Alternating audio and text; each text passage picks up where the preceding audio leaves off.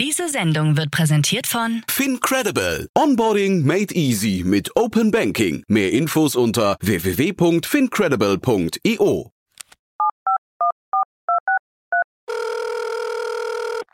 Hey, listen, I need some money. What do you need the money for?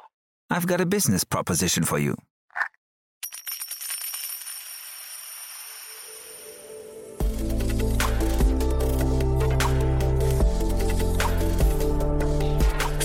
Startup Insider Daily. VC Talk.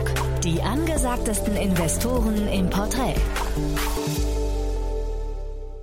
Hallo und herzlich willkommen zu Startup Insider Daily um 16 Uhr, unsere Nachmittagsausgabe und wir sind wieder zurück mit unserer Rubrik, dem VC Talk, in dem wir Vertreterinnen und Vertreter der namenhaften deutschen VC-Fonds einladen, um mit ihnen über ihr Investmentprofil zu sprechen, sodass ihr einen guten Einblick bekommt, welche Investmentstrategie verfolgt wird. So hatten wir letzte Woche zum Beispiel Dr. Manon Sarah Littek, Founding Partner des Green Generation Fund im Interview und in der heutigen Ausgabe sprechen wir mit Luca Martinelli, dem General Partner bei B2V, die europäische Venture Capital Gesellschaft, die rund 510 Millionen Euro verwaltet, mit Teams in St. Gallen, Berlin, München und Luxemburg.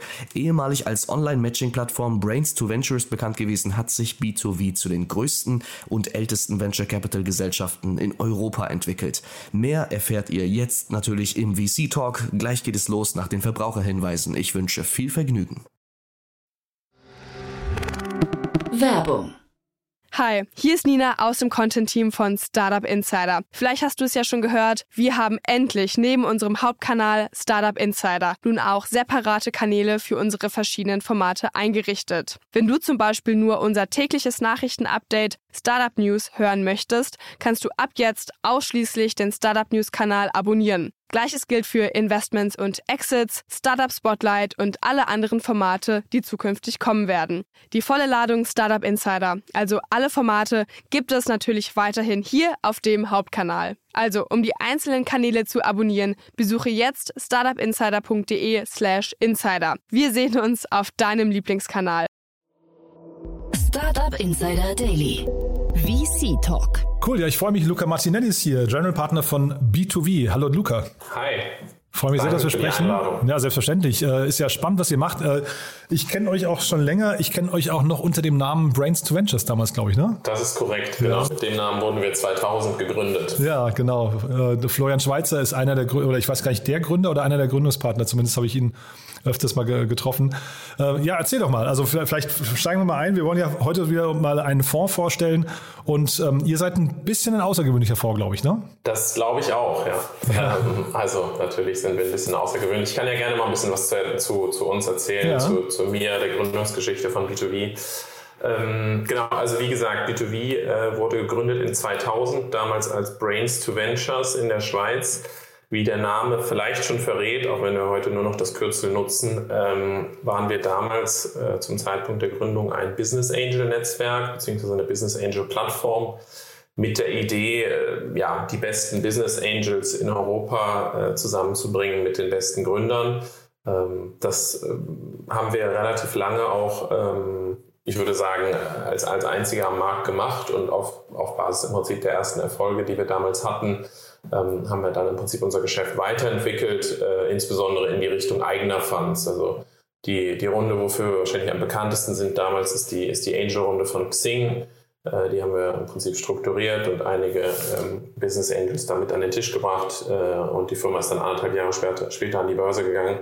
Das war natürlich ein super Erfolg und äh, solche Erfolge und, und auch andere haben dann dazu geführt, dass wir im Prinzip auch stärker unser eigenes ähm, Geld investiert haben und auch dann im Prinzip Fondsvehikel aufgesetzt haben.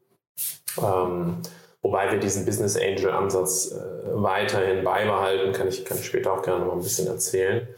Ähm, ich selber bin seit mehr oder weniger neun Jahren bei B2B, war während und nach meinem Studium unternehmerisch tätig, habe zwei Firmen mitgegründet im, im Education, Weiterbildungsbereich und eine im Recruiting-Bereich und bin dann 2013 zu B2B gekommen. Das war damals noch ein rein Schweizer Unternehmen. Wir hatten nur ein Büro in St. Gallen.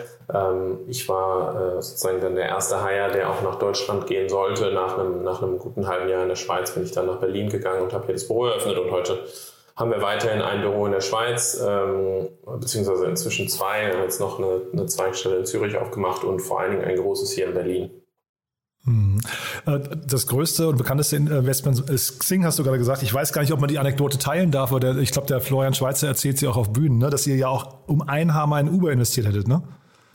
Das ist wohl wahr, ja. Ich, ich darf, die, ich darf die Frage, alles gut, ich darf die Frage nach dem Antiportfolio kommt erst später, aber ähm, ja, wir haben tatsächlich äh, vor, vor Jahren, also ich war noch nicht dabei, wenn nicht ob zum Glück oder leider, aber ähm, genau, wir hatten, hatten die Chance in Uber zu investieren in mehr oder weniger einer der ersten Finanzierungsrunden, als wir für, für eine gute Woche mal in den USA waren haben das damals äh, nicht gemacht. Das, das gehört dazu leider, aber ja. Nee, aber ich, ich erzähle es deswegen, finde ich das so cool, weil der Florian mir mal erzählt hatte oder auf einer Bühne erzählt hatte, dass ähm, der Travis Kalanick äh, damals im Bus, also ja, es war glaube ich auf einer Busfahrt und dann stand der irgendwie in der Mitte vom Bus mit dem Mikrofon und hat irgendwie Uber gepitcht und die, diese, also ich glaube, da kann man dann auch nicht investieren. Ne? Der, der war wohl damals schon sehr energetisch, aber ich kann mir schon vorstellen, dass man sowas dann auch ziehen lässt. Ne? Ja, ja, also das war, das war, ist echt eine krasse Story. Wir hatten tatsächlich äh, das war so ein spontanes Treffen, was wir dann noch eingeschoben haben, was auch äh, sozusagen schon mal ein Learning ist, was wir, glaube ich, mit BTV nie vergessen werden, dass, dass man sich einfach in unserem Job auch Zeit nehmen muss und äh, sozusagen nicht wie am Laufband Entscheidungen treffen kann, sondern mhm. sich gerade für, für die Gründer und das Kennenlernen der Gründer einfach Zeit nehmen muss, damit man äh, möglichst äh, solche Entscheidungen äh, ja, im Prinzip vermeidet, solche ja. Fehlentscheidungen. Ja, aber ich glaube, sowas passiert und gehört auch dazu. Ne? Aber jetzt lassen wir mal zurückkommen zu eurer eigentlichen Erfolgsgeschichte. Ihr seid ja wirklich mittlerweile sehr groß. Ne? Du hast jetzt die Anfangstage äh, äh, geschildert, hast auch gesagt, wie ihr euch so ein bisschen verändert habt. Aber erzähl doch vielleicht mal äh, die Methode, mit der ihr vorgeht und auch die Suchfelder, welche ihr habt. Ja, sehr gerne. Also genau, wie gesagt, gegründet, äh, gegründet in 2000, dann über die Jahre entwickelt hin, hin eigentlich zu dem, was wir heute sind. Wir haben im Wesentlichen heute zwei Fund- bzw. Investment-Teams. Äh, einmal im Prinzip unser Early Stage Fund-Team, von dem bin ich auch Teil.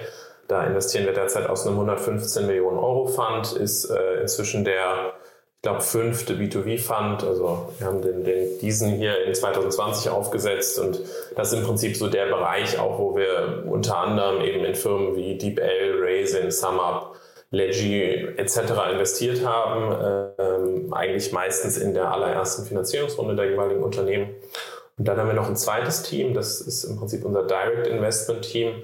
Äh, das agiert eher phasenagnostisch und die im Prinzip organisieren Direct Investments im Wesentlichen für, für Business Angels. Ähm, und da schließt sich sozusagen auch der Kreis zu dem, was ich eben erzählt habe.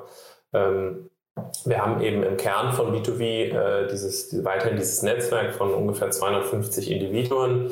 Die ähm, sind größtenteils ehemalige Unternehmer. Das sind so Leute wie Joachim Schoss, Gründer von Scout24, ähm, aber auch äh, Beate Fastrich, sehr erfahren im, im, im sozusagen Beauty, äh, Fast Moving Consumer Goods Bereich.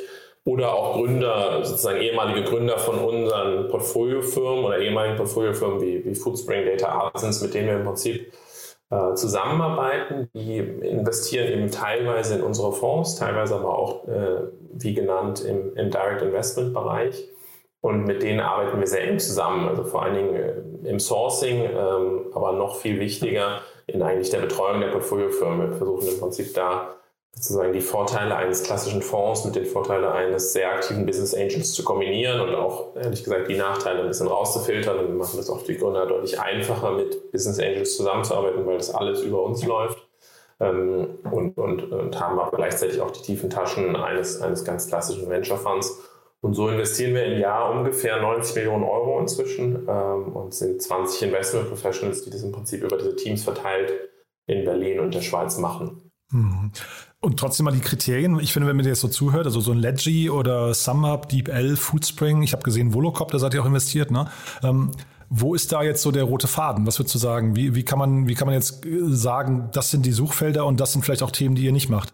Ja, also äh, am Ende des Tages, ich glaube, der, der, der hauptsächlich rote Faden ist, wir sind eine Early-Stage-Firma. Das heißt, wir investieren im wirklich frühphasigen Bereich, Pre-Seed, Seed, Series A, das, was früher auch teilweise die Angel-Runde genannt wurde, machen wir auch gerne. Aktuell ist das alles so ein bisschen äh, im Wandel, glaube ich, weiß niemand mehr, was jetzt eine Seed-Runde oder Series A ist, gerade auch jetzt in den, in den durchaus transformativen Zeiten. Aber das ist sozusagen das Hauptkriterium, ist, wirklich Early-Stage.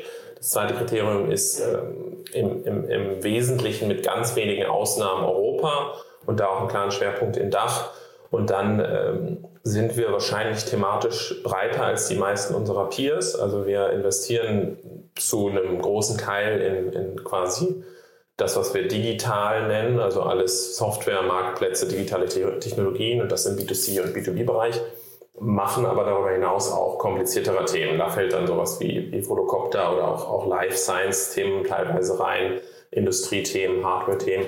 Das ist ähm, nicht sozusagen so, dass wir das, wie gesagt, im Wesentlichen machen, sondern eher als, als Ergänzung, was, was ein bisschen daher kommt, dass wir eben dieses doch sehr breite Netzwerk haben, äh, über das wir auch Zugang haben zu Themen, die vielleicht nicht, sag ich mal, äh, auf den ersten Blick intuitiv sind wir wollen gerne genau maximal viele transformative Themen machen. Also wir wollen äh, sozusagen, dass Europa sich, sich behaupten kann. Äh, wir wollen nicht, dass Europa ein Museum wird, sondern es sollen halt wirklich innovative Ideen sein. Ähm, DeepL ist ein Unternehmen, was es sozusagen nur in Europa in der Form äh, sozusagen als Einzelunternehmen gibt. Ähm, ist auch logisch, warum sollte auch in den USA eine Übersetzungssoftware jemand individuell gründen? Gibt nur äh, ja, die eine Sprache dort. Und ähm, auch jetzt kürzlich haben wir zum Beispiel investiert ähm, aus den Funds, aber auch, auch mit einigen Business Angels an der Seite in 1,5 ähm, im, im sozusagen Climate Tech Bereich, die äh, im Prinzip jetzt sozusagen das, äh, die Installation von, von, von äh, erneuerbaren Energien in Haushalten ermöglichen. Das heißt, wir versuchen schon und eben auch Themen zu unterstützen, die einfach ähm, europäisch sind in ihrer DNA ähm, und, und äh, möglichst nachhaltigen Impact haben eigentlich, dass wir, dass wir hier relevant bleiben, wenn man so will. Mhm. Fällt es euch denn schwer, jetzt, ich meine, diese, diese Breite an Themen, ne, wenn ich mir jetzt so Life Science-Themen hast du gerade genannt, ähm, also ne, so ein. Foodspring oder sowas, das kann ich mir noch vorstellen, dass man da relativ schnell äh, reintauchen kann. Selbst ein DeepL, da hat man wahrscheinlich relativ schnell ein Gespür dafür oder, oder Ledgy ist wahrscheinlich so ein Tool, was ihr selbst vielleicht auch dann einfach benutzen könnt. Aber ja. jetzt so ein, so ein Life Science-Thema oder auch ein Volocopter oder sowas, wo dann ja auch von euch viel Geld investiert werden müsste oder dürfte, da muss man wahrscheinlich jedes Mal einen totalen Deep Dive machen und sich immer wieder neu irgendwie rein, reindenken in die, in die Welt und auch äh, unglaublich viel, was ich Marktbeobachtungen, Marktstudien machen. Fällt euch das schwer oder, oder ist das gerade der Spaß an der Sache? Ähm, ja, es ist auf jeden Fall der Spaß an der Sache, ne? zumindest für mich persönlich und ich denke auch für die meisten, die bei uns arbeiten. Ähm, es ist so, ähm, dass, wir, dass wir genau tatsächlich so, so funktionieren. Also wir versuchen uns nicht so sehr an starren Investmenthypothesen entlang zu hangeln, sondern eher im Prinzip gemeinsam mit Individuen aus unserem Netzwerk und, und sozusagen Spezialisten bei uns intern quasi so Arbeitsgruppen zu, zu formieren und da dann einigermaßen dynamisch Themen zu bearbeiten und, und, teilweise fortlaufen, teilweise nur sozusagen in einem gewissen Moment. Volocopter ist jetzt, also sozusagen wir fokussieren jetzt, jetzt nicht auf äh, fliegende, auf sozusagen moderne Flugzeuge, wenn man so will, aber ähm, das äh, ermöglicht uns im Prinzip dieses Netzwerk, wo wir einfach eine sehr breite, sehr breite Erfahrungs- und, und, und äh, im Prinzip auch inhaltliche Hintergrundmasse haben. Wir, wir, sagen manchmal, dass wir dadurch eigentlich als ähm, generalistischer Spezialist agieren können. Also wir können relativ viele Themen relativ schnell durchsteigen. Das, was äh, ehrlich gesagt machen das andere Funds natürlich auch, nur dass äh, der Vorteil ist, dass wir dieses Netzwerk im Prinzip so kuratiert und auch an uns gebunden haben, dass wir im Zweifelsfall da teilweise ein bisschen, bisschen äh, schneller und, und, und vermutlich auch tiefer rein können, als man das könnte, wenn man sich sozusagen das Netzwerk jedes Mal wieder neu aufbauen muss, für, um, um, um im Prinzip ein spezifisches Thema zu durchsteigen. Hm. Nur jetzt Volocopter ist ja wirklich ein interessantes Thema, also weil es A sehr kapitalintensiv ist, aber B, es gibt ja auch eine Unmenge an Firmen, die den gleichen, also immer mit einem eigenen Twist vielleicht, aber die, die auch versuchen wollen, irgendwie einen Volocopter-Competitor zu bauen, ne? also die in diesem Space da mitspielen wollen. Das heißt, man muss ja Klar. einmal irgendwie diesen Space verstehen, muss dann die These haben, haben, dass man tatsächlich an Flugtaxis oder ähnliches glaubt. Und dann muss man ja noch sicherstellen, dass so ein Volocopter technisch irgendwie so weit vorne ist, dass sie bei, der, bei den, weiß nicht, drei, vier, fünf Unternehmen mitspielen können, die das hinterher mal werden. Ne? Klar, absolut. Also mit Sicherheit äh, dauert so eine Investmententscheidung äh, für Volocopter ähm, auch deutlich länger als die in sozusagen eine eine, sag ich mal, neuere B2B-Software, die, was nicht bedeutet, dass der Erfolg kleiner werden muss, aber es ist einfach, äh, ist natürlich technologisch deutlich anspruchsvoller und dadurch dauert die Due Diligence auch entsprechend länger. Das ist aber auch okay. Ich glaube, man muss einfach, äh, wie gesagt, wir sind, sind 20 äh, Investment Professionals in der Firma. Das ist wahrscheinlich einigermaßen viel äh, in unseren Breitengraden und dadurch haben wir natürlich auch auch entsprechend die Kapazität, das, das im Prinzip zu ermöglichen, solche, solche Prozesse. Mhm. Und du hast jetzt eben gerade von Erfolg gesprochen, hast vorhin aber auch öfters von Europa gesprochen. Ne? Wie, äh, was ist denn für euch eigentlich Erfolg? Monetärer Erfolg oder hat das Ganze auch was mit dem, wirklich mit dem, mit der Standortpatriotismus zu tun? Also ich glaube, ich würde, würde um die, den einfachen Teil der Antwort vorwegzunehmen, es wäre natürlich äh, falsch zu sagen, dass wir nicht daran interessiert sind, monetären Erfolg im Sinne von Unternehmensverkäufe oder Börsengänge zu erreichen. Das liegt aber unter anderem auch daran, weil natürlich dieser Erfolg äh, wiederum auch, auch den Unternehmenserfolg in der Regel bedingt und sozusagen die Tatsache bedingt, dass man da wirklich was geschaffen hat, was, was bleibt und was, was, was im Prinzip auch nachhaltig ein, ein Teil des Marktes oder ein Segment einer Industrie verändert hat. Ähm, ich, ich würde schon sagen, dass sozusagen die, die ähm, alle, die bei B2B mit bei B2B und bei B2B arbeiten, die schon auch sozusagen mehr als nur ähm, auf der Suche nach Hauptsache ein großes Unternehmen, sondern dass es auch, äh, auch, auch Themen sind, die irgendwie einen, einen, einen gewissen Alleinstellungswert haben und ähm, wie gesagt auch, auch ähm, wo, wo, wo man sozusagen gewissermaßen auch irgendwie stolz sein kann, dass man da dabei war und, und dazu vielleicht ein bisschen beigetragen hat. Hm. Du hast ja diese 250 ähm, Individuen, hast du, glaube ich, genannt, ne? die jetzt da in eurem Netzwerk sind, äh, schon angesprochen. Äh, würdet ihr auch Themen machen, die jetzt von diesen Individuen, äh, Individuen von den Expertisen nicht abgedeckt werden? Also sofern wir uns sicherlich machen wir das auch. Es gibt, ja. äh, das ist natürlich äh, unsere Blaupause, dass im Idealfall da im Prinzip äh, Wissen aus dem Netzwerk und unsere eigene zusammengreift, aber im Wesentlichen, also deswegen muss man da auch differenzieren, äh, im Wesentlichen, gerade in, bei unseren Fund-Investments, treffen wir natürlich ausschließlich die Entscheidungen selber und machen das auch nur, wenn wir uns, wenn wir uns sozusagen damit sehr wohlfühlen. Das heißt, wir würden, würden nicht basierend auf Expertenmeinung oder Expertenpräferenzen eine Investmententscheidung treffen, sondern müssen immer äh, intern im Prinzip auch genügend äh, Wissen und auch Wohlfühl äh, dabei haben, diese Entscheidung zu, zu treffen, weil das sind ja Entscheidungen, die treffen wir, sag ich mal, für teilweise 10, 12 Jahre. Also mhm. in, in DeepL haben wir, glaube ich, in 2011 investiert und äh, wollen auch gerne noch ein bisschen investiert bleiben. Das, mhm. ähm, Folglich sind das, äh, halten die teilweise länger, diese Entscheidung, als, als äh, die durchschnittliche Ehe. Cool. Ähm, ich hatte nur deswegen auch gefragt, weil das klingt so ein bisschen eigentlich, wenn man jetzt diese 250 äh, Experten sich anguckt, dann ist das ja fast so eine richtige Maschine, ne, die ihr da gebaut habt. Wahrscheinlich kommt über die ja auch sehr viel Dealflow bei euch rein ne, und dann ähm, äh, bringen die auch das Kapital mit. Das heißt, ich versuche gerade zu verstehen, was sind denn eigentlich jetzt so die, die Bottlenecks bei euch überhaupt?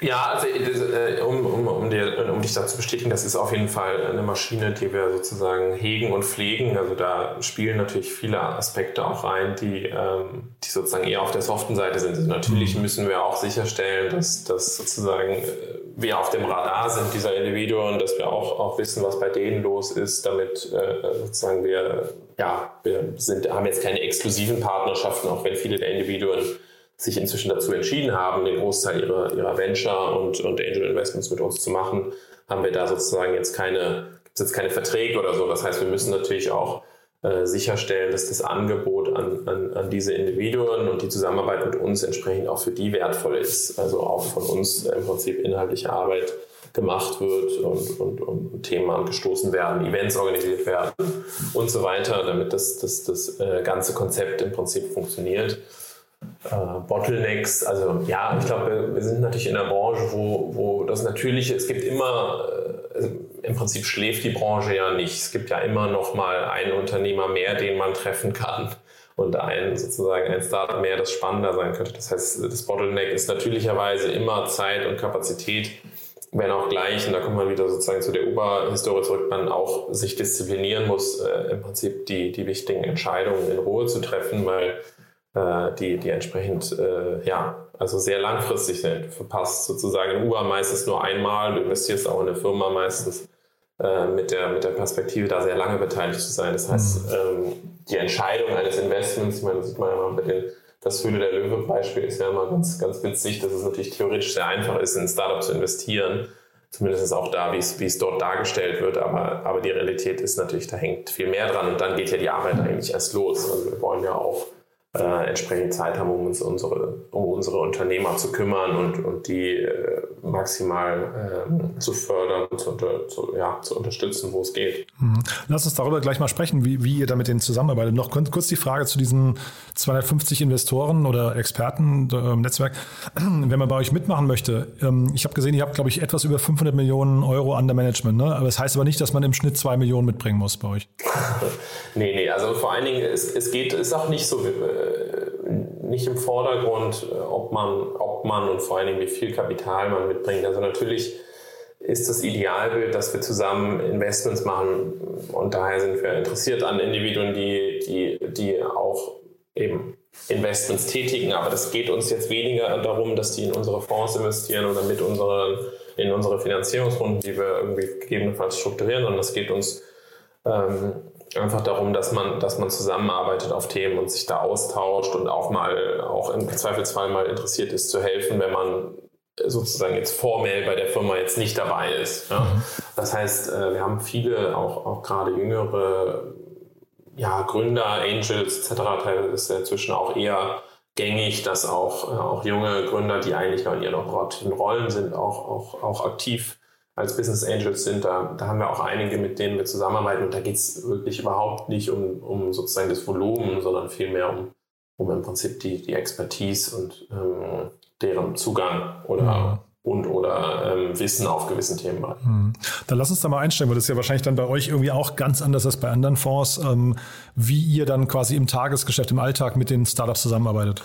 Ja und nein. Also ich würde schon sagen, dass es, äh, dass es äh, natürlich gewisse Ähnlichkeiten gibt. Also wir sitzen oft in, in, in, den, in den sogenannten Boards, also Beirat oder Aufsichtsrat der Firmen, was äh, nett ist, aber ehrlich gesagt, das, das Wichtigste der Zusammenarbeit ist, ist eigentlich im Prinzip der, der unregelmäßige Austausch. Also wir versuchen uns schon, und das versucht natürlich jeder Investor und manchmal sind es auch mehrere Investoren, die diese Rolle erfüllen, im Prinzip der Go-To-Partner zu sein, wenn es äh, was gibt, wo wir gegebenenfalls helfen können. Also wir wollen nicht aus dem Reporting oder sogar aus der, der Presse hören, wenn irgendwas schief läuft, sondern wollen natürlich eigentlich, dass das mehr oder weniger äh, da zu Rate gezogen werden, wenn es was zu lösen gibt. Ja.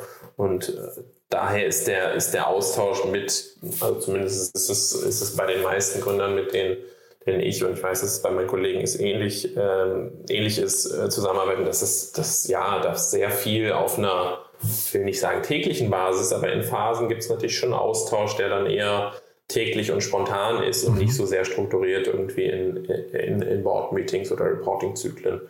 Und ähm, da versuchen wir natürlich dann auch immer ähm, vor allen Dingen also zum einen unsere, unsere Gründer und Gründerinnen äh, dahin zu erziehen, aber auch das zu erfragen, dass wir, dass wir mitbekommen, wo, ja, wo drückt der Schuh, wo können wir gegebenenfalls helfen, wo können wir, können wir im Zweifelsfall einen Experten ranholen, eine Tür öffnen ähm, und so weiter. Und da haben wir dann einfach natürlich eine, eine größere eine größere Schlagkraft, wenn man so will. Wir haben unseren eigenen, unseren eigenen Tag und unsere eigene Zeit, unsere eigenen Netzwerke, die wir einbringen und dazu eben unser, unser B2B-Netzwerk und haben uns auch intern so strukturiert, dass wir im Prinzip auch in unseren, in unseren wöchentlichen All-Hands-Meetings dann, dann im Prinzip sprechen über Portfoliofirmen, die gerade spezifische Needs haben, ob da jemand kennt, ob da jemand äh, ja, was weiß, was, was tun kann. Und das ist ähm, genau eigentlich so, wie die gesamte Firma aufgebaut ist, dass wir, dass im Mittelpunkt eigentlich äh, die Gründer unseres Portfolios stehen, denen wir versuchen, womöglich zu helfen. Und hat sich dieser Austausch und dieses Helfen, hat sich das jetzt aufgrund der Marktsituation in den letzten Wochen, Monaten geändert? Also nehmt ihr das wahr, dass sich irgendwie Gründer zum Beispiel öfters melden oder dass sich die Themen auch verschoben haben? Ähm, ja, also die Themen haben sich natürlich schon verschoben. Also es ist natürlich schon das, so dass, ähm, dass, dass es eine gewisse Grundnervosität gibt im Markt, die ähm, ja sowohl bei den Investoren als auch bei den, bei den, bei den Gründern. Aber ähm, und dadurch ändern sich die Themen. Natürlich stellen sich einige, also sag mal, dass der, der oder die Gründerin, die jetzt äh, durchfinanziert ist, die super Metriken hat, deren Firma einfach exzellent läuft, äh, die, die hat natürlich weniger Themen als die Firmen, die jetzt geplant hatten, in den nächsten, weiß ich nicht, in den nächsten Monaten eine Finanzierungsrunde zu machen. Mhm. Da muss man natürlich dann mehr drüber reden und, und im Prinzip auch eine Strategie aufsetzen, der Markt, also es ist jetzt auch nicht so, dass der Markt eingefroren ist. Es, es dauert halt alles ein bisschen länger, es ist ein bisschen mehr Unsicherheit drin und man, man spricht natürlich ein bisschen mehr über eher Themen der, der Absicherung oder wie, wie, wie schnell langsam möchte man vorgehen, als, als sozusagen, ja, ich sag mal jetzt eher von einem, von einem Jahr ging es eher darum, soll ich noch, äh, soll ich das zusätzliche Geld noch nehmen, wie, wie, wie, viel, wie viel wollen wir jetzt und können wir jetzt einsetzen, wie schnell können wir, und das hat sich natürlich ein bisschen gewandelt hin zu, wie gesagt, eher einem, einer gewissen Grundsicherheit, was aber auch ich finde, gesund ist. Es muss jetzt nicht jeder auf die Bremse treten, aber es ist natürlich schon gut, sich Gedanken zu machen, wie, wie es jetzt weitergeht ähm, und, und für alle Szenarien gewappnet zu sein. Mhm. Wie ist denn das eigentlich jetzt? Ich finde ja bei so einem Early Stage VC ist dieses Thema Team natürlich immer so wichtig, ne? weil ja wahrscheinlich mhm. oft nicht viel mehr da ist. Wie wie geht ihr damit so mit dieser Frage um, ob es ein gute oder wie entscheidet ihr das? Wie identifiziert ihr einen guten Gründer, ein gutes Gründerteam, das, wenn die da bei euch reinkommen und eine Riesenvision haben? Ne? Nehmen wir mal vielleicht jetzt, weiß ich, wo habt ihr in der letzten Zeit dann vielleicht investiert? Äh, Gibt es da gute Beispiele, wo du sagst, da kam jemand zur Tür rein, die, ne, also Wemster habe ich jetzt hier gesehen oder ich weiß gar nicht, ob das, ich mhm. weiß bei euch nie genau, wann es die, wann's die aktuellste Runde war. Ne? Aber wenn ihr so ein Gründerteam ja. kennenlernt, wann macht's Klick und wann sagst du, boah, das wird nichts? Das ist natürlich die Gretchenfrage. Also es ist, ist, ist, total schwer zu beantworten und ehrlich gesagt kann ich da nur, nur was ziemlich Schwammiges liefern, weil es natürlich irgendwo sehr, sehr viele Aspekte sind, die, ähm, die wichtig sind, die oder die uns wichtig sind. Ich denke, die, die Sachen, die Aspekte, die man benennen kann, sind, dass es natürlich irgendwo einen gewissen Bezug zum Thema geben sollte. Ähm, also wir tun uns schwer, schwerer, ist nicht, dass wir das, dass wir das nie äh, unterstützen, aber schwerer mit Themen äh, oder mit im Prinzip Firmen, die gegründet wurden, wo wir das Gefühl haben, dass da eine sehr klare Systematik hinter ist, im Sinne von jemand hat sich erstmal entschlossen zu gründen und sucht dann sozusagen das Thema, was vielleicht gerade die meiste Aufmerksamkeit hier oder erstmal in den USA hat und auf der Hypothese baut man das. Ist, wir haben lieber was, wo wir merken, da steht jemand richtig hinter dem Thema ähm, weil da kommen wir wieder zu dem Punkt zurück, das ist meistens, egal wie gut oder schlecht oder einfach äh, es einer Firma fällt, sich im Prinzip zu entwickeln. Es gibt immer Tiefzeiten, es dauert immer länger, als man denkt und deswegen braucht man aus meiner Sicht einfach eine absolute Passion für so ein Thema, um das durchzuhalten. Ähm, also so das eine Thema ist eben relevante Erfahrung und Passion für ein Thema.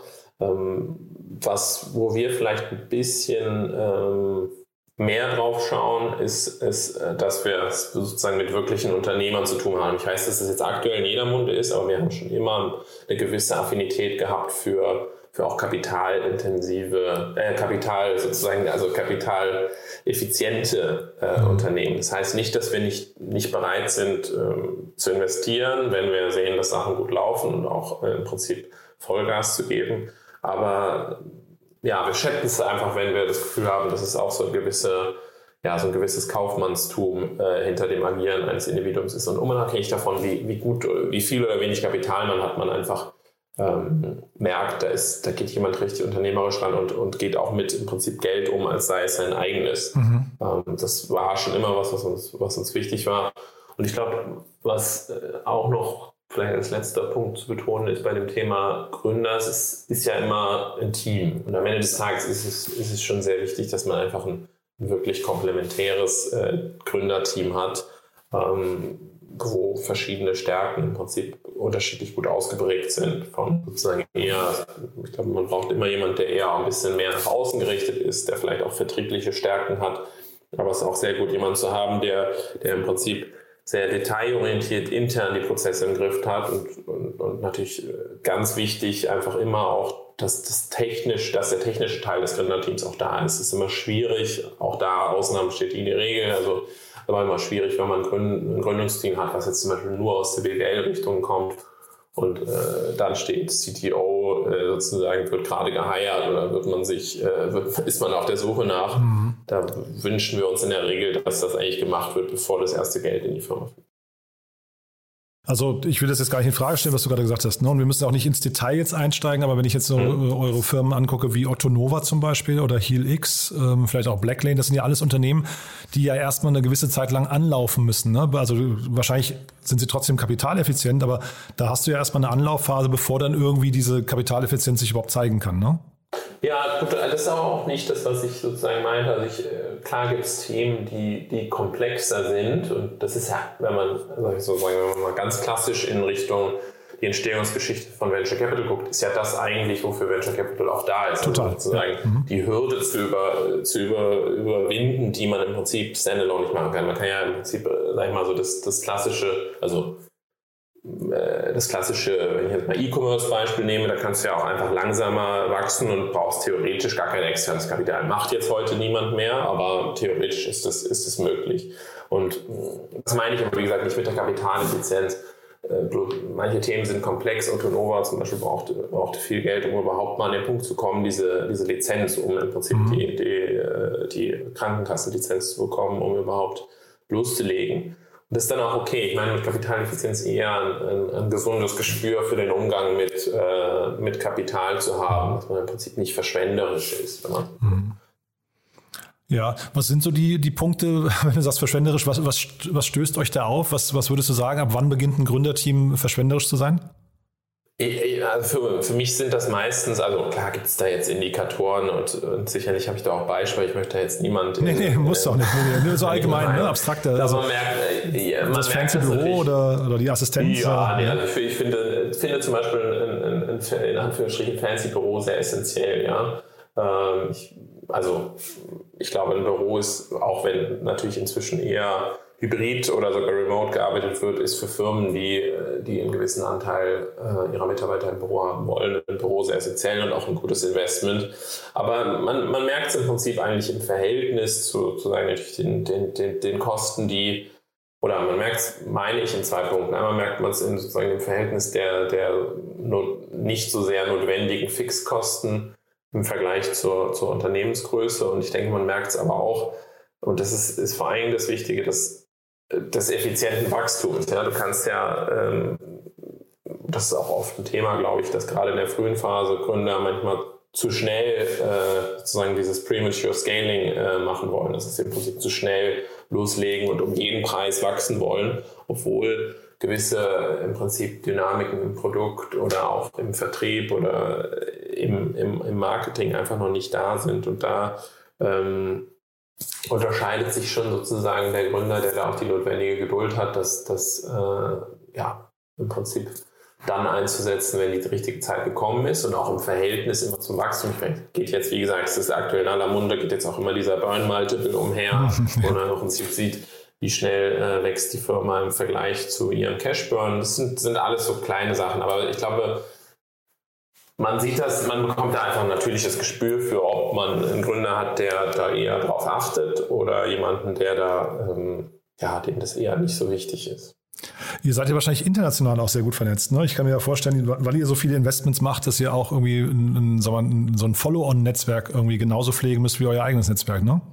Auf jeden Fall. Ich glaube, das ist natürlich auch eigentlich die Kern, eine der Kernrollen eines, eines Frühphaseninvestors, dass man dass man da die Türen öffnet, die sich nicht von alleine öffnen. Also klar, manche Firmen sind gesegnet, die sprechen sich sozusagen schon so frühzeitig so rum, dass, äh, dass die dann natürlich schon mit sehr vielen Investoren in Kontakt sind, aber anderen, bei anderen sind vielleicht eher unterm Radar und da äh, investieren wir tatsächlich sehr viel Zeit rein, dass wir natürlich auch die relevanten Kontakte mit den Investoren äh, ja, in Richtung USA und generell Ausland pflegen, um, um, um dann im Prinzip auch die, die entsprechenden Kontakte herzustellen haben wir ja auch eben bei, bei DeepL haben wir damals ähm, Benchmark, Benchmark ja. mit an den Tisch holen können ja. und bei, bei Ledgy Sequoia. Also ähm, das, da sehen wir eine unserer großen, ähm, großen Wertschöpfungsfaktoren drin. Mhm.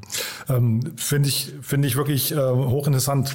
Gibt's da, gibt's da so, also du hast gerade gesagt, es gibt so Unternehmen, die sprechen sich von alleine rum. Gibt's da so eine, was ist, eine Faustformel oder, oder irgendwie so äh, Insights, die du geben kannst? Wie baut man denn so eine Marke auf, die sich rumspricht?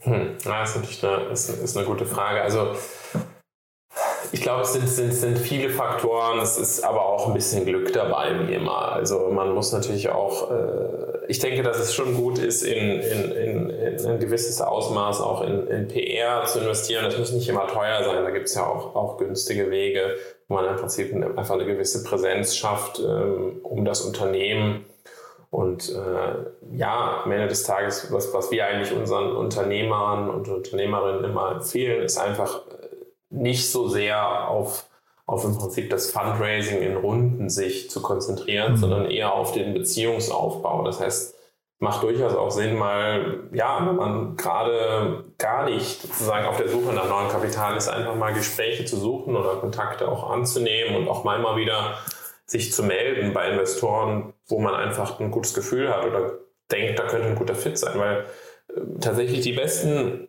äh, besten Firmen in unserem Portfolio, die haben eigentlich nie dann Geld aufgenommen, wenn sie es brauchten, sondern immer dann, wenn sie eigentlich an dem Punkt waren, mit einer oder mehreren Parteien diese neue Beziehung einzugehen. Und da hat man auch einen Weg gefunden. Und das ist natürlich, äh, ja, genau, das sind dann sozusagen die Firmen, die, die, die, denen fällt das eher zu. Das sind auch oftmals natürlich Gründer und Gründerinnen, die das, die das vielleicht schon das zweite oder dritte Mal machen oder die einfach ähm, ja, so ein bisschen so ein natürliche, natürliches Talent auch im Networking haben. Mhm. So muss man ganz klar sagen, weil es ist, ist sehr viel Beziehungsaufbau und dann, dann spricht sich das auch rum, wenn, wenn sozusagen Gründer einfach ähm, offen sind im Prinzip Beziehungen zu pflegen und auch sich auch gerne mal zwischendurch Feedback holen von anderen Investoren, ohne immer sich in der DD zu befinden. Ach ja, okay. Weil das muss ja wahrscheinlich auch dieses, diese Strahlkraft, diese, diese äh, Wahrnehmung muss ja irgendwie international funktionieren. Ne? Weil in Deutschland die, die später, späteren Runden, da gibt es ja relativ wenige. Ne? Das, das kriegt man wahrscheinlich so an einer Hand oder zwei Händen abgezählt. Aber das richtige Geld kommt dann ja eigentlich wahrscheinlich international. Ja, also auch da in Anführungsstrichen leider. Ne? Also war, ist natürlich schade, dass mhm. sozusagen das äh, immer in späten Runden ähm, dann Kapital aus, aus sozusagen anderen Geografien hinzugezogen werden muss oder das oft auch bewusst gewählt wird. Das ist natürlich auch, das ist auch ein zweischneidiges Schwert. Sagen wir mal alles, es gibt zu wenig Kapital in, in Deutschland oder in Europa so ganz stimmt es natürlich auch nicht, weil wenn dann der Gründer sozusagen äh, das Angebot hat, von einem, von einem US-Fund äh, Geld zu nehmen, dann ist es doch immer, hat es immer was Verlockendes, obwohl das nicht immer das beste Paket ist, was man mhm. bekommt. Ne? Allein schon wegen der Zeitverschiebung und Co. Ähm, aber ja, man ist ja, also die Märkte sind ja inzwischen auch sehr vernetzt. Also die, die internationalen Funds sind ja sehr, sehr aktiv auch äh, immer im, im sozusagen Events organisieren hier oder, oder Besuche abstatten, um einfach mal zu gucken, was, was, was so passiert. Und da gibt es ja auch mehr als genug Konferenzen und Wege. Und ich glaube, da eben auch um zu uns zurückzukommen, da versuchen wir natürlich auch unsere Rolle zu spielen, um dann, äh, ja, wenn Investoren in der Stadt sind oder im Land sind äh, und sich dafür interessieren, wer, wer im Prinzip, ja, wer einfach äh, gerade interessiert ist äh, oder wen sie treffen sollten, dass man da natürlich dann die richtigen äh, Kontakte herstellt, wo es gerade passt. Mhm.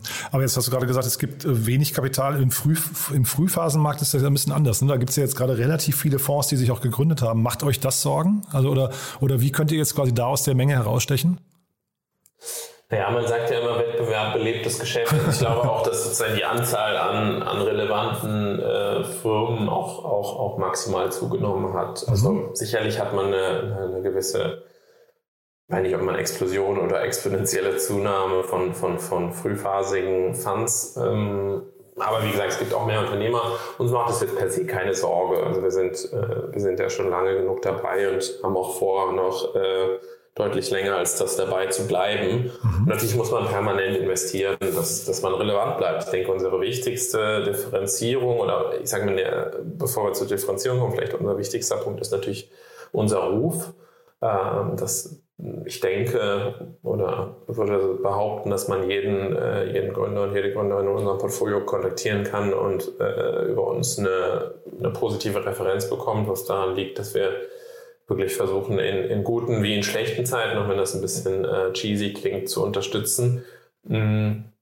Und darüber, ja, darüber denke ich, ist natürlich alleine die Tatsache, dass wir das schon so lange machen, hilfreich. Und dann wie gesagt, kommen wir, versuchen wir uns natürlich vor allen Dingen auch über, über die Tatsache, dass wir eben nicht nur ein ganz klassischer Fund sind, sondern eben unser Netzwerk mit an den Tisch bringen, was aus äh, jung, alt, äh, kleine Firmen, große Firmen, unterschiedlichste Branchen, unterschiedlichste Hintergründe oder auch nur Themenbereiche. Es gibt auch Leute in unserem Netzwerk, die jetzt gar nicht so ein besonderes Industriewissen haben, aber die zum Beispiel einfach extrem gut im Bereich B2B-Sales sind oder extrem gut Bereich im, äh, im Bereich äh, SEO sind. Und das, das hilft natürlich da eigentlich immer im Prinzip wie als wären wir ein Fund, der Spezialisten für jeden Bereich angestellt hat, äh, die diese Leute an der Hand haben und mit den Gründern mit an die Hand geben können. Mhm. Habt ihr da eigentlich in irgendeiner Form einen Exit-Druck? Also müsst ihr verkaufen? Du hast ja von einem Beispiel von DeepL erzählt, da seid ihr sehr früh reingegangen und, und haltet es auch noch heute, ne? oder?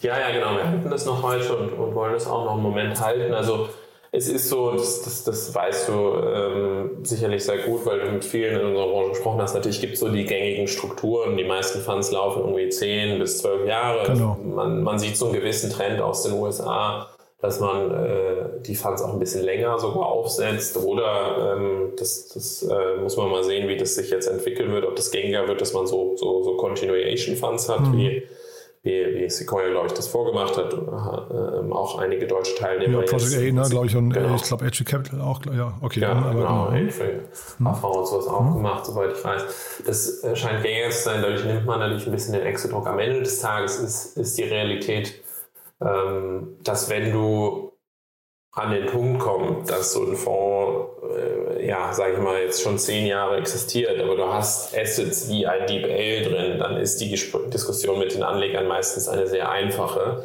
mhm. ähm, weil dann wollen auch die noch dabei bleiben. Mhm. Und ähm, wenn die das nicht mehr wollen, aber die Firmen sind trotzdem attraktiv genug, dann gibt es auch immer Lösungen, um im Prinzip einzelnen Anlegern äh, die Chance zu geben, auszusteigen, dass andere einsteigen. Also da äh, klar ist das alles ein bisschen, bisschen mit Aufwand verbunden und man muss dann im Zweifelsfall ins Gespräch gehen, aber es gibt Wege, dass, ähm, dass man eigentlich Exit-Druck vermeidet aus Investorenseite. Und ich habe, also ich sehe seh diesen Exit-Druck auch selten in, in unserer Branche. Es ist meistens dann eher eine bewusste Entscheidung, dass man, dass man sagt, für mich ist die Reise jetzt hier zu Ende. Wir waren lange genug beteiligt. Wir, wir sozusagen wollen lieber jetzt unsere Schäfchen ins Trocknen bringen, aber ähm, selten so, dass man sagt, ich würde so gerne noch beteiligt bleiben, aber ich sehe keinen Weg, wie das geht. Hm. Finde ich aber hochinteressant. Also ich kenne mich jetzt tatsächlich zu wenig aus, wo man, an, also an welcher Stelle man das meiste Geld verdient, ne, auf diesem ganzen langen Weg, weil ich hatte zumindest mal den Gabriel Matuschka hier von FlyVC, der ja wahrscheinlich theoretisch noch einen Tick früher kommt. Ich weiß es gar nicht genau als ihr, ja, mit so einem MicroVC.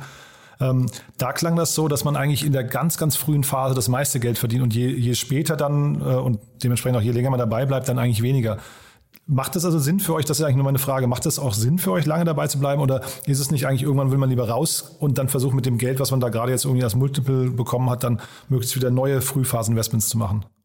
Also da gibt es keine, keine ganz eindeutige Antwort zu, was vor allen Dingen daran liegt, dass natürlich jedes Fundmodell ein bisschen anders strukturiert ist. Also was klar ist und was alle teilen und davon hängt es ab, ist, äh, die wenigsten Funds ähm, oder eigentlich kein Fund investiert ja nur einmal. Ja? Also mhm. natürlich ist theoretisch, wenn du jetzt sagst, okay, wenn ich mir jetzt die Reise anschaue von einer Firma, die äh, sozusagen ihre erste Runde mal bei 10 Millionen aufnimmt und, ihre, und ihren Exit bei einer Milliarde, dann ist natürlich theoretisch der Multiple von 10 Millionen zu einer Milliarde am höchsten. Mhm.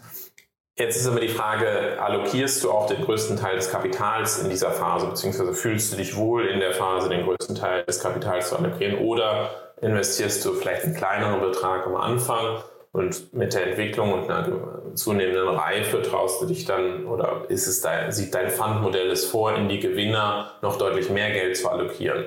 Das heißt, kann sein, dass du eine halbe Million in der sozusagen in der ersten Runde investierst aber vielleicht später dann äh, 5 Millionen oder mehr investierst, und zwar der, der, der, der Multiple, äh, der, also der relative Multiple geringer ist, aber der absolute Return höher ist. Ich weiß nicht, ob, mhm. das, ob das jetzt Sinn macht. So ja, ja, total. Der, total. Der mhm. ja. Mhm. Okay. Und dadurch äh, kommt es sehr stark darauf an, aufs Modell. Wir, wir zum Beispiel haben ein Modell, was wo wir für unsere Fondsgröße einigermaßen kleine Tickets in der frühen Phase schreiben, also in der Regel zwischen einer halben Million und drei bis vier Millionen initial. Und aber äh, gerade für diese kleineren Investments, meistens ist es in der Seed-Phase dann im Prinzip so wo zwischen einer halben Million und anderthalb, ein, äh, ja, also nochmal deutlich mehr als diesen Betrag für die besten Firmen reservieren, also ein Vielfaches dieses Initialbetrags. Und dadurch ist, dann, ist, ist es dann natürlich schon interessant, lange dabei zu bleiben und dann, ohne jetzt da in, in sozusagen äh, komplett strukturelle Diskussionen zu kommen, aber dann kommt es natürlich darauf an, ist ja auch sehr gängig im Prinzip zu sagen, man, man setzt dann nochmal neue sogenannte Opportunity Funds auf für die bestlaufenden Firmen, um mhm. sich dann da wieder zu beteiligen und so weiter. Also das ist, ist wirklich sehr abhängig, aber in der Theorie stimmt das natürlich, wenn man nur einmal äh, Geld investieren würde, dann wäre natürlich der Multiple am höchsten von der ganz frühen Phase bis zum Ende oder sozusagen auch nicht bis zum Ende, sondern bis kurz vorm Ende. Mhm. Aber es, es kommt sehr stark darauf an und wie gesagt, meistens äh, hängen da auch Folgeinvestments und, und, und äh, ähnliche oder andere strukturelle Überlegungen an. Ja, finde ich spannend. Nur weil du sagst 13 Jahre und ihr möchtet noch dabei bleiben, das ist halt recht ungewöhnlich. Ne? Deswegen, deswegen frage ich nur. Sag mal, äh, wir hatten jetzt schon über euer Antiportfolio, habe ich dich schon genötigt oder habe ich dir quasi, habe ich mich schon verplappert, aber gibt es da noch andere äh, Unternehmen, die du nennen möchtest und vielleicht auch gibt es Fehler, die ihr gemacht habt, äh, die man, wo, wo, du sagen kannst, die kann man gerne teilen, weil man daraus lernen kann? Ähm, also ich meine, ich glaube, der, der, das hängt, die, die, die Antwort auf die beiden Fragen hängt zusammen. Ich glaube, der größte Fehler ist immer in, aus, in Firmen, die sich im Nachhinein als außerordentlich herausstellen, nicht investiert zu haben. Also es ist ja ganz klar Teil unseres Jobs, in Firmen zu investieren, die scheitern. Das, das planen wir ein und wir versuchen, das Geld können wir quasi nur einmal verlieren. Klingt mhm. jetzt ein bisschen, bisschen äh, oberflächlich, ist nicht so gemeint, aber in der Theorie ist das, ist das mhm. wie gesagt, Teil unseres Modells.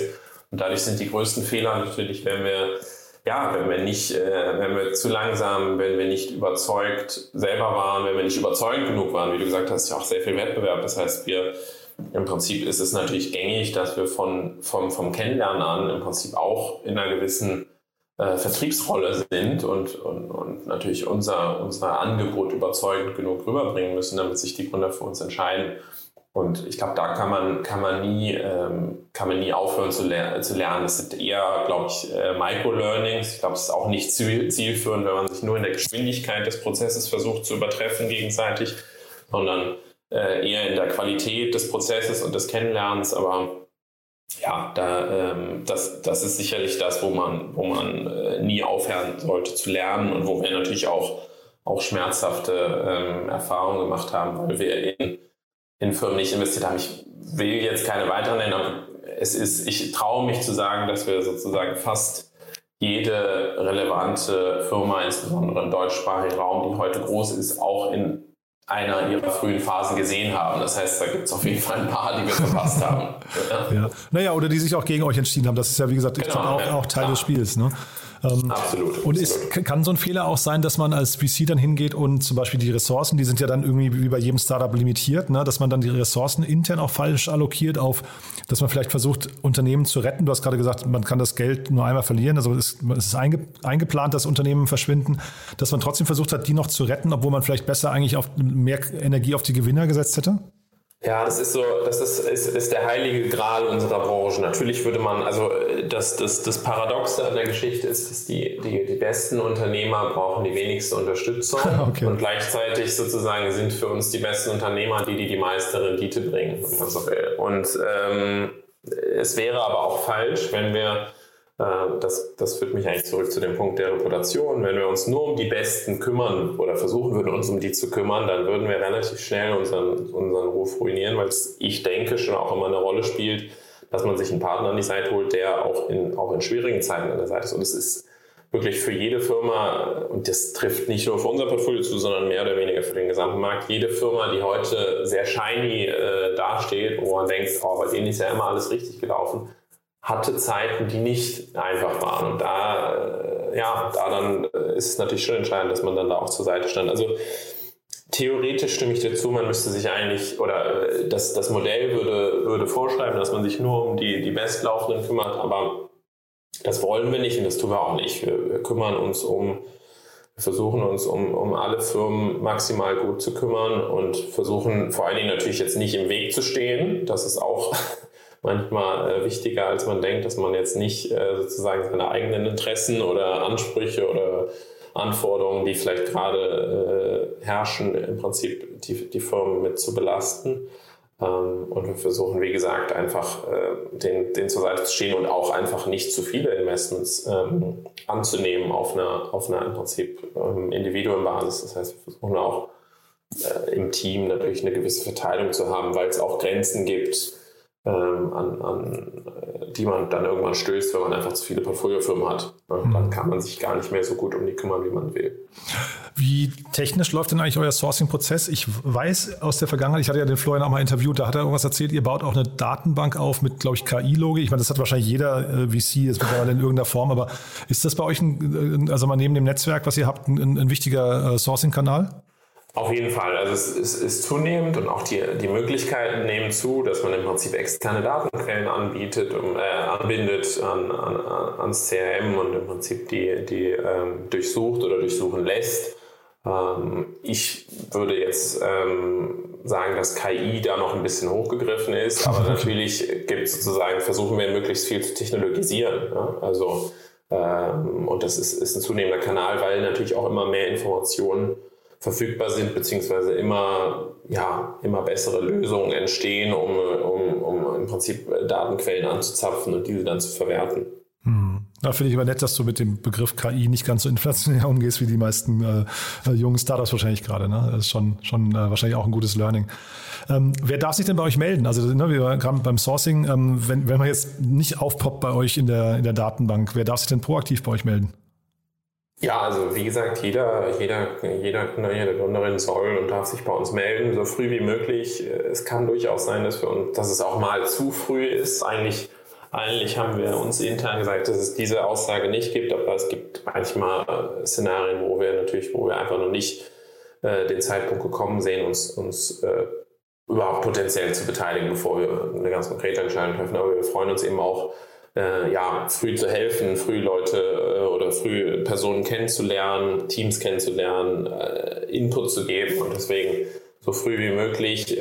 Wir haben, in, in, wie du selber ja auch gesagt hast, relativ breiten Fokus ähm, auf Europa. Wir sind aber, verstehen uns schon immer noch als, als relevanter Player im, im Dachmarkt. Also 50 Prozent unserer Investments äh, finden hier statt und das soll auch so bleiben. Und äh, wir freuen uns da über, über jeden Gründer, mit dem wir, äh, mit dem wir in Austausch kommen. Ähm, und ja. Mhm. Äh, du hast ja gerade schon gesagt, und wenn es zu früh ist, dann äh, war ja gerade dein Tipp schon an Gründerinnen und Gründer, dann trotzdem, wenn man das Gefühl hat, es ist der richtige VC, in Kontakt zu bleiben, ne? Absolut, ja. Also ich glaube, das ist, ist, ist, ein, ist ein, alles eine langfristige Geschichte. Man muss die Beziehung aufbauen, muss sich auch die Zeit nehmen, die Investoren äh, kennenzulernen, weil ähm, man im Idealfall mit denen sehr eng zusammenarbeitet oder zumindest sehr lange. Hm. Und deswegen will das, will das eine, eine gute Entscheidung sein. Super. Ja, da sind wir mit meinen Fragen eigentlich durch. Haben wir denn aus deiner Sicht was Wichtiges vergessen? Ich, äh, ich glaube nicht. Nee, vielen Dank für die Möglichkeit. But there is one more thing.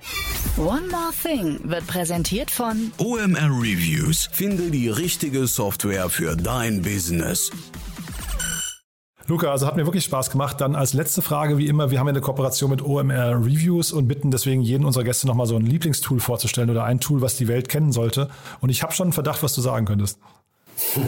Ich habe den Begriff jetzt schon neunmal gesagt und ich denke, ich sage es noch ein zehntes Mal. Also ich kann natürlich jedem äh, ans Herz legen, unsere Portfolio, die, äh, Portfoliofirma DeepL zu nutzen. Das ist ähm, aus meiner und nicht nur aus meiner Sicht zum Glück eines, äh, das mehr oder weniger beste Übersetzungstool am Markt, ist auch in, in großen Teilen erstmal kostenlos und ähm, extrem hilfreich, wenn man mal kurz eine E-Mail übersetzen möchte oder ähm, eine E-Mail verstehen möchte, wenn man, wenn man die Sprache nicht perfekt beherrscht. Und äh, genau, in, in ich glaube, über 25 Sprachen hin und her funktioniert das äh, in den großen Teilen perfekt und definitiv die bessere Alternative zu, zu Google Translate. One More Thing wurde präsentiert von OMR Reviews. Bewerte auch du deine Lieblingssoftware und erhalte einen 15 Euro Amazon-Gutschein unter moin.omr.com/insider. Da muss ich jetzt trotzdem nochmal nachhaken, Luca, äh, ne, auch wenn wir jetzt quasi schon im, im, in der Nachklappe sind, aber DeepL ist doch wahrscheinlich aus Investorensicht so das perfekte Produkt eigentlich, weil die ja, wenn ich es richtig weiß, die machen ja de facto eigentlich kaum Marketing, die, die leben total vom Word of Mouth, weil sie ein Produkt haben, was du sofort verstehst und dann auch sofort diesen Weitererzähleffekt hat, oder? Das ist so, ja. Das ist ähm, tatsächlich, was man in unserer Branche gerne Product-led Growth nennt. Mhm. Natürlich ähm, beginnen, äh, beginnt das Unternehmen auch äh, in, an gewissen Ecken und Enden in Marketing und Vertrieb zu investieren, aber das ist äh, in einem sozusagen Minimalausmaß verglichen mit, mit anderen Unternehmen. Da sind sie natürlich sehr gesegnet in ihrer Rolle auch und in ihrer inzwischen aufgebauten Reputation und Branding. Super. Du, dann ganz, ganz lieben Dank für die vielen Insights. War wirklich extrem spannend, Luca. Dann ja, vielen Dank und ich würde sagen, bis zum nächsten Mal. Ja, vielen Dank. Hat viel Spaß gemacht. Dankeschön. Werbung. Hi, hier ist Paul, Product Manager bei Startup Insider. Willst du wissen, welche Startups aus Hamburg, Mannheim oder vielleicht auch Bielefeld sich mit künstlicher Intelligenz beschäftigen? Oder wie zum Beispiel das Portfolio von Earlybird oder HV Capital aussieht? Entdecke all das und noch viel mehr auf unserer Plattform. Kostenlos und ohne Begrenzungen. Unsere Datenbank umfasst über 20.000 Profile aller relevanten Startups, Investoren und Personen, die darauf warten, von dir entdeckt zu werden. Also, wenn ich dein Interesse geweckt habe, schau einfach mal auf unserer Plattform vorbei unter startupinsider.de/slash insider. Startup Insider Daily VC Talk. Die einflussreichsten Akteure der Investorenszene im Porträt. Vielen Dank an Jan Thomas und Luca Martinelli, General Partner bei B2V, für unseren VC Talk. Startup Insider Daily verabschiedet sich für den heutigen Tag. Am Mikro war heute wieder für euch Levent Kellele. Ich sage vielen, vielen Dank fürs Zuhören und freue mich, wenn ihr morgen wieder dabei seid. Macht's gut und auf Wiedersehen. Diese Sendung wurde präsentiert von Fincredible. Onboarding made easy mit Open Banking. Mehr Infos unter www.fincredible.io.